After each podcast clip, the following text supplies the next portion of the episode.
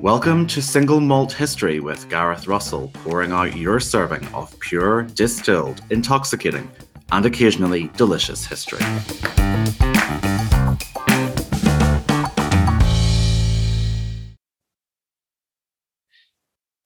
Hello, my guest today is Dr. James Walvin OBE, Professor Emeritus of History at the University of York, who is here to discuss his book, A World Transformed Slavery in the Americas and the Origins of Global Power.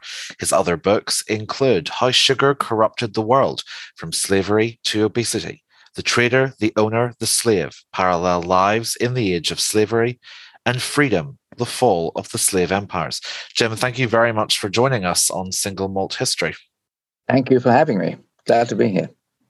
Jim, a world transformed for people interested in learning more about the slave trade, slavery, and its impact. I think this book will be a goldmine. It wears its scholarship lightly, but it is very clearly the work of an expert.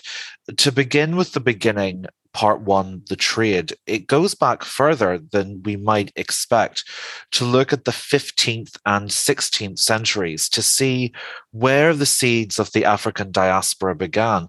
And you point out that slavery is an institution almost as old as humanity, but for the majority of its existence, it does not seem to have been specifically racially based.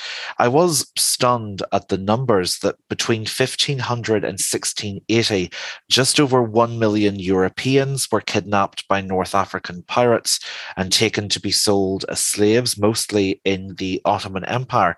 There are also some very early instances of Africans being brought to Europe enslaved decades before the mass kidnappings began. You quote, for example, a very moving eyewitness European account from 1444, the author of which uh, saw 235 Africans disembarked off a slave ship in southern Portugal, writing that the slaves, quote, kept their heads low and their faces bathed with tears. Others stood groaning very dolorously, looking up to the height of heaven, fixing their eyes upon it, crying out loudly. Others struck their faces with the palms of their hands, throwing themselves at full length upon the ground, while others made lamentations. And it is to Portugal and to Spain that you first turn your attention with the argument that it was Spanish and Portuguese actions in the Americas, what they called the New World, that laid the bedrock for the future of a slave trade, which specifically and deliberately targeted Africans as its victims. For our listeners, what was it that Spain and Portugal did that helped make this possible?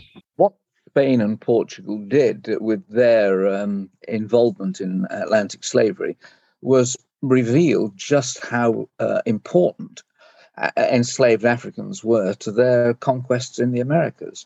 There'd been Africans in Europe for centuries before. They'd arrived via the overland routes and then across the Mediterranean, the Trans-Sahara routes, and some up the east, uh, up the east coast of Africa through Egypt into the Mediterranean. But those were very small numbers. It's when the Spaniards and the Portuguese begin to um, move outwards, really, into the Atlantic, down the Atlantic coast of Africa, amongst the, island, the Atlantic islands, that they encounter Africans, that they find them useful in their other development, that is, their settlements in the Americas, the islands in the Caribbean, and particularly in South America.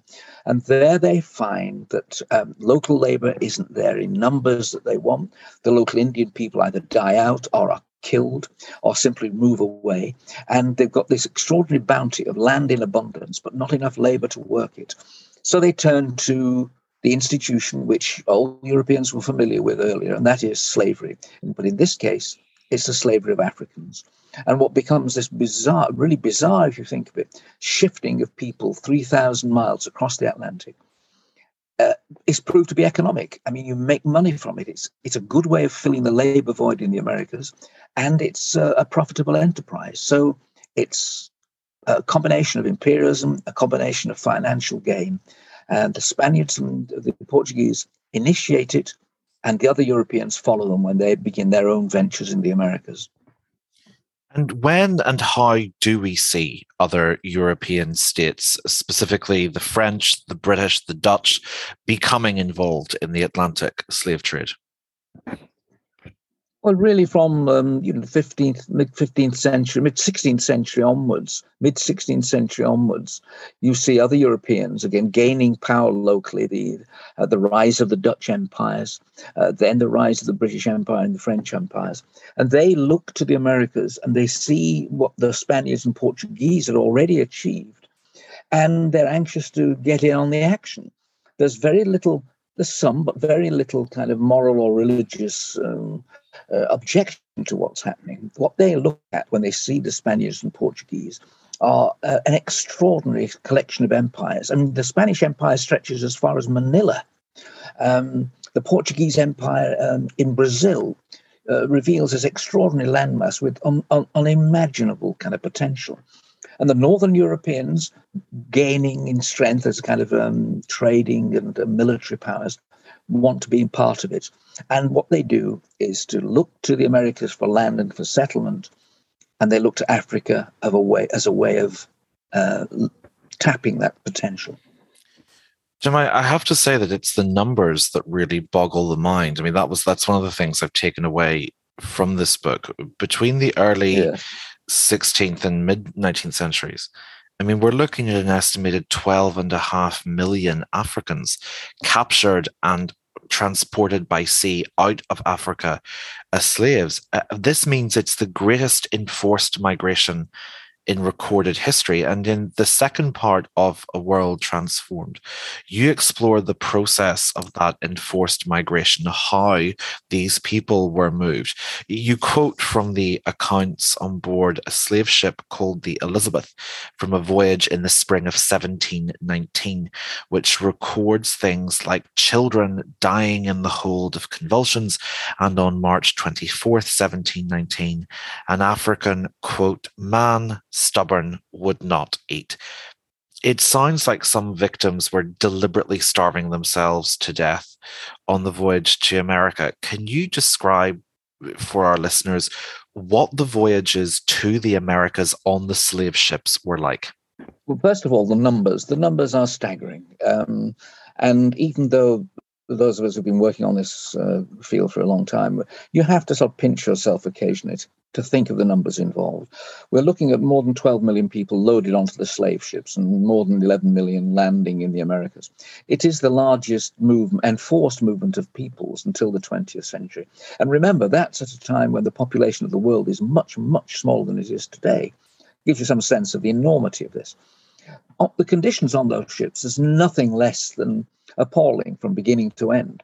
Um, the difficulty with talking about it is that uh, it it sounds prurient after a fashion after and after a while you have to be very careful how you deal with this because it's suffering on a scale that um, it's as if you're talking about the camps in the second world war. The, the, horrors are such that it's very difficult to sort of deal with it and describe it uh, in a sensitive fashion. The, the atlantic crossings are the longer they are the, the, the longer they take the worse they are um, the Africans are crowded in. Now, of course, the, the purpose of shipping the Africans into the Americas is not to kill them. It's not genocidal in the sense they want to kill them. The purpose is to make a profit from them. They're trying to get them to the Americas to sell them. Um, but even so, the conditions are such. They're trying to get as many as they can in, although that uh, changes over time. They, they know it's better not to cramp people together t- too tightly. But they want to make as quick a crossing as possible. But even so, something like a million and a half Africans don't make it. They, die, they die from the disease, um, the condition they're living in their own filth. Um, and if, of course, there's a stormy crossing, the crew can't go down below to release the dead and the sick and can't clean them, can't feed them. I mean, these are um, scenes of a kind of hellish nature that are very difficult. Even um, experienced uh, surgeons with a strong stomach find it um, impossible really to go down below deck and to, and deal with the Africans. It is a, a, a nightmare. And what we need to remember is that of those 11 and a half million survivors, all of them, all of them had experienced this traumatic experience. So it's not just that it's a, a trauma that uh, is experienced at high seas. It's something that people live with for the rest of their lives, and, and then pass on, of course, in folk to folk uh, folk memory to generations who were born in the Americas. It is a, a pestilential, disease-ridden and death-ridden experience. Of the 12 and a half million enslaved Africans, as you say, about 11 million survived the crossing, uh, which is in itself horrifying. Um, if you think about 1.5 million or one and a half million about not making it, um, of the of the survivors of the crossing, by a significant margin, the largest single this, which again uh, I was so interested to read, um, and I think for a lot of um, English language readers, this will be a surprise by a significant margin, the largest single group, nearly half, were taken to Brazil. I mean, the numbers here are staggering again 142,000 Africans to labor in the Amazon region, 854,000 enslaved to Pernambuco, and 2.3 million uh, to the regions in and around Rio de Janeiro. You quote witnesses of the internal Brazilian slave markets who see things like, quote, children yanked from their mothers, husbands separated from their wives, parents from children what was Brazilian African slavery like as an institution, and how do you think it still affects Brazil today? Two things. First of all, the, the figures are astonishing. The, the, numbers going to Brazil are astonishing. And it's important to remember this because the very great bulk of all Africans go not to North America, only the, the smallest proportion of Africans end up in North America. The largest proportion go to Brazil, and the second largest to the Caribbean in a way, we've got to get people's attention uh, uh, not away from North America, but make them stand back and remember that it's the Caribbean and Brazil that soaks up the largest numbers of Africans shipped across.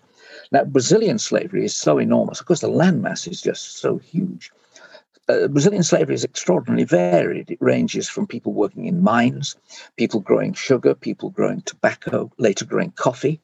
Um, and, but every single uh, occupation you could imagine is done by um, enslaved Africans. Um, there's a huge amount of urban slavery. Every, every Brazilian town and city has enormous numbers of um, enslaved Africans doing jobs around this around the town, in the city, in the houses, carrying people. An extraordinary number of um, uh, Brazilians, if they own slaves, are carried around by them. Um, there's you can't really look at the landscape, the human landscape of Brazil, without seeing slaves doing something. Whether it's the washerwoman in, in Brazil or whether it's the slaves hacking away at the frontier, right at the very edge of a human settlement. Um, and because of that, of course, the nature of slavery varies enormously. I mean, it's it's different for slaves working as a cook in a very fashionable home uh, uh than it is from people hacking sugar on a plantation and on the frontiers. Um, large numbers of people work on, on ships, for instance, the great river systems. So it varies enormously, but wherever it exists, there you hear the crack of the whip, there you hear the smack of physical um, repression. That, that, slavery is kept in place by a whole series of uh, uh, carrots and sticks, but it's the stick that is the most noticeable, and it's the one that's audible, and it's the one aspect of slave control in Brazil and elsewhere that visitors comment on and are appalled by across the centuries.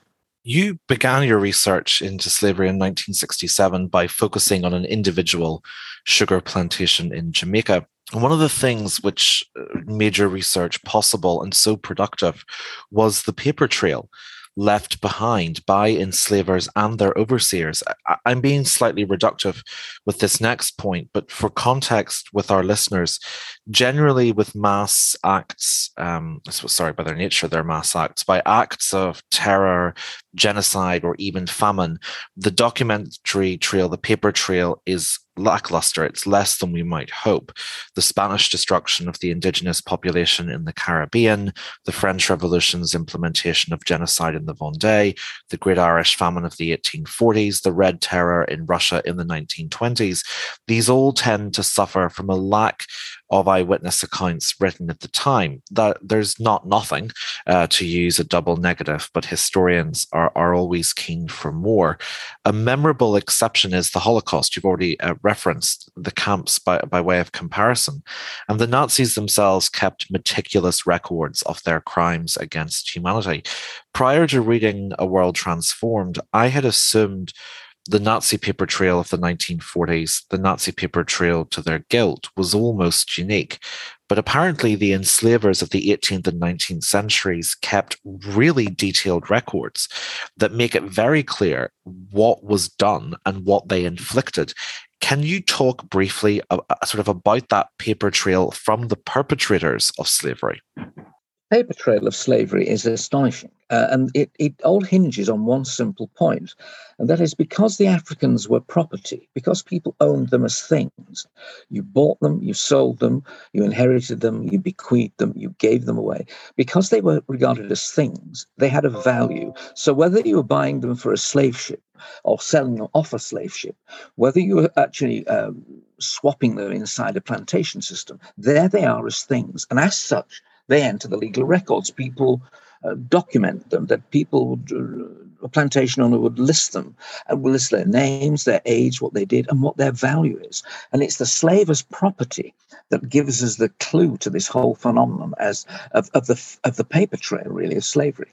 From the dockside of Liverpool or of Lisbon, the slaves are the slave system is finally documented in paper. Uh, and on the slave ships, the logbooks of the captains, the sales of uh, merchants in the Ca- in the Caribbean and Brazil and North America, the plantation records of plantation owners and the uh, the scribes who worked for them, document every aspect of the slave's life. We know more about the laboring poor amongst the uh, enslaved population than we do really about almost any other um, pre modern uh, uh, laboring people. We don't know that much about the laboring classes of, of Europe in the way that we do of the slaves. And that raises a very interesting question because people say, this is a hidden history. The irony is that it may have been hidden in terms of people not looking for it and not noticing it, but in terms of paperwork, it's there by the ton, by the shelf, by miles of shelving. And it's only recently that this has this has dawned on historians. It's only in the last 50 years that people have noticed that there are miles of shelving of papers about slavery that tell the story. You you write about the ways in which slavery's influence in the West was staggering to the extent that we still probably haven't even begun to process how it influenced everything, right down to what we eat. Yes. Um, slavery is pervasive in ways that um, is still now, even at the height of the kind of current debate about slavery, it's still not fully recognized the degree to which slavery was ubiquitous and is pervasive. You cannot understand um, the way the West emerged from, let's say, the 16th century onwards, unless you build in the nature and the role of the slave system in the Western economy. Uh, the very foods we ate, uh, what would be what could be more British than a sweet cup of tea? Tea from China, sugar from the Caribbean, uh, coffee. What, what what is more American than a sweet cup of coffee? Coffee came from Brazil. Who grew it? The slaves. Um, that slavery is so much part and parcel of the warp and weft, really, of um, Western life. Uh, that it, has gone unnoticed, even when it's staring you in the face. We, we, we're concentrated recently on the people who've made the most money from slavery. You know, the, the aristocrats with their stately homes, the banks, the insurance companies, uh, the great uh, landowners, etc., etc. But there are so many other people involved. There are tens of thousands of people involved in slavery. And what about the ordinary working men that manned the slave ships, for instance? What about the, the, the middlemen who, uh, the middle management on plantations? The number of Scots, the, te- the thousands of Scots that uh, dominate the kind of running and the bookkeeping of the plantations in the Caribbean and in, in North America is just astonishing. Slavery is everywhere. And it's only now that we're coming to accept that that is a central feature of uh, Western historical experience. To quote from the book, slavery has permeated the domestic fabric of the Western world, but it remained unseen and unnoticed, out of sight and generally out of mind.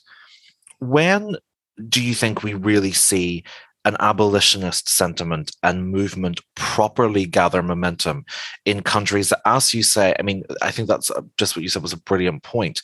Countries that not just the top tier, but you know, vast numbers of their people had benefited from the slave trades. This is the interesting question. Um, the Western world had uh, very little objection to the slave system of the Atlantic until really late in the day. It's not really until the late 18th century that it gathers momentum. There were voices earlier on, voices from the very start of slavery that had doubts about it. But uh, by and large, the West did not feel that here is a system that is morally or religiously outrageous. But today, I mean, today it's uh, it's anathema, it? It's a pariah. Uh, but that wasn't the case in, let's say, um, 1750. In 1850, it was increasingly the case. Something changes, and the real question is, when does the when and why does the West ch- turn against slavery? They didn't turn against it by 1750 or 1650. Now, if it's wrong in 1850 or 1950, why wasn't it wrong in 1750 or 1650? Something's changed. And what had changed is the West.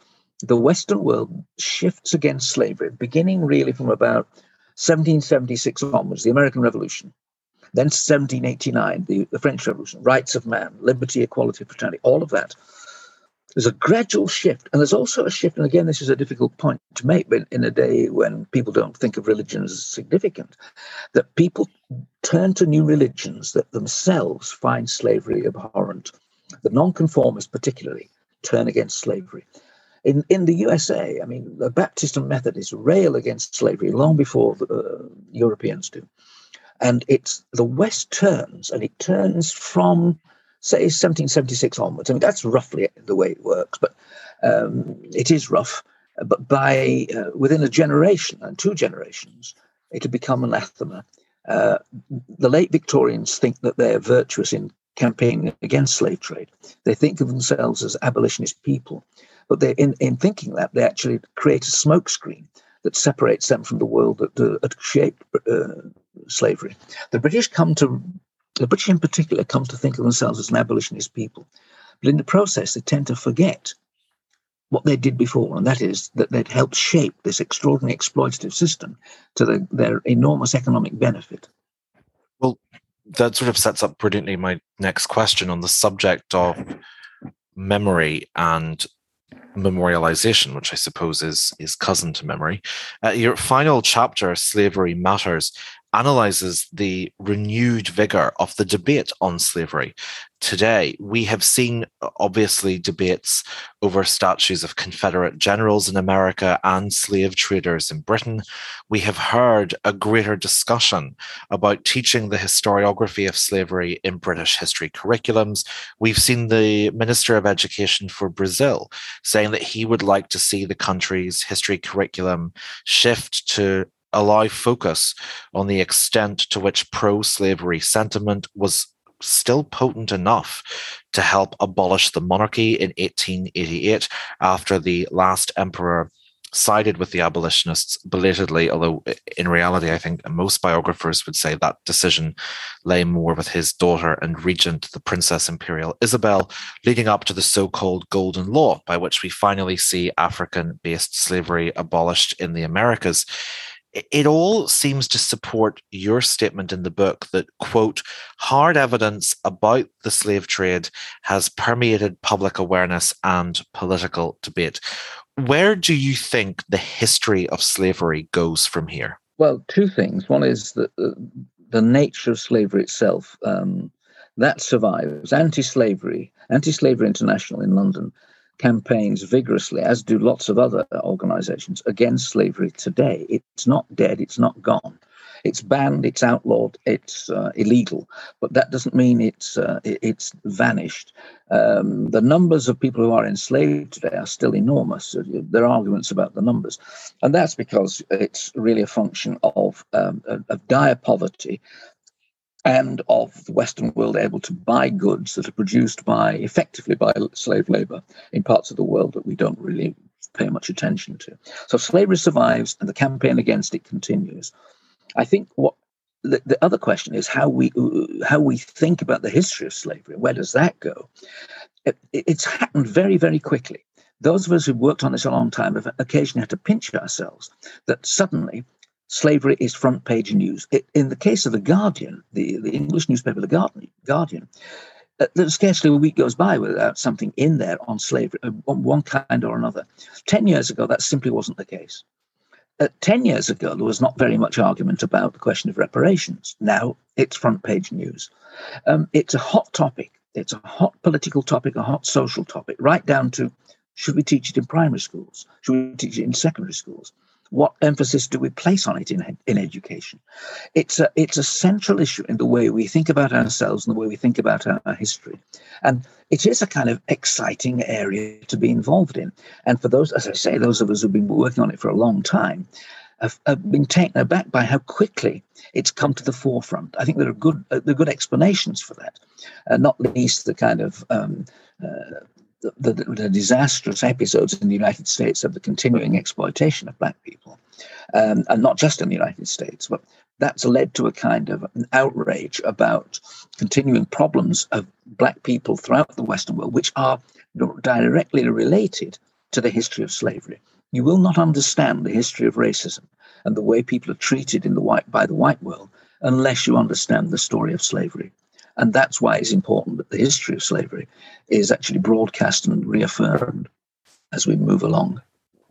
Well, I mean, as you say, you've studied slavery for decades, Jim. And I, I have to be honest, there were times reading in preparation, obviously, for this interview, uh, when I was reading A World Transformed, that I had to stop. Like there were times where it was, it, it was, it took the breath away. And not that I think that anyone uh, with more than two brain cells is under any illusion that slavery is by its nature a particularly brutal and horrific uh, institution and system. But it's in the minutiae and in the details of, of how millions upon millions of people were treated that it's i mean it's absolutely horrifying. And and that brings me to my last question which is in many ways you've spent decades studying the extent and depth of man's inhumanity to man. It is a, a, a story of racist horror, of cruelty and exploitation.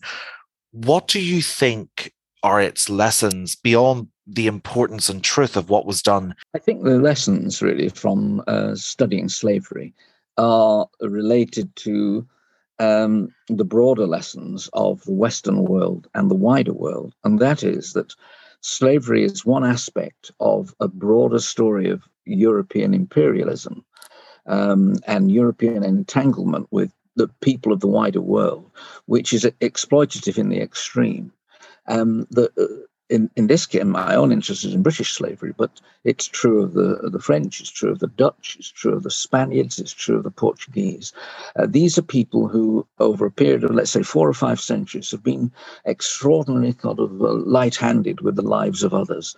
They've been extraordinarily exploitative for their own benefit. And uh, all the all the discussions about uh, Western greatness, Western material well-being, Western um, uh, achievements have to be set in the balance against uh, nations that actually were doled out cruelty and exploitation on a scale that we simply haven't come to, to, to recognize and uh, come to terms with. Well, my thanks uh, to Dr. Jim Walvin, whose new book, A World Transformed Slavery in the Americas and the Origins of Global Power, is available now in all good bookstores and sites.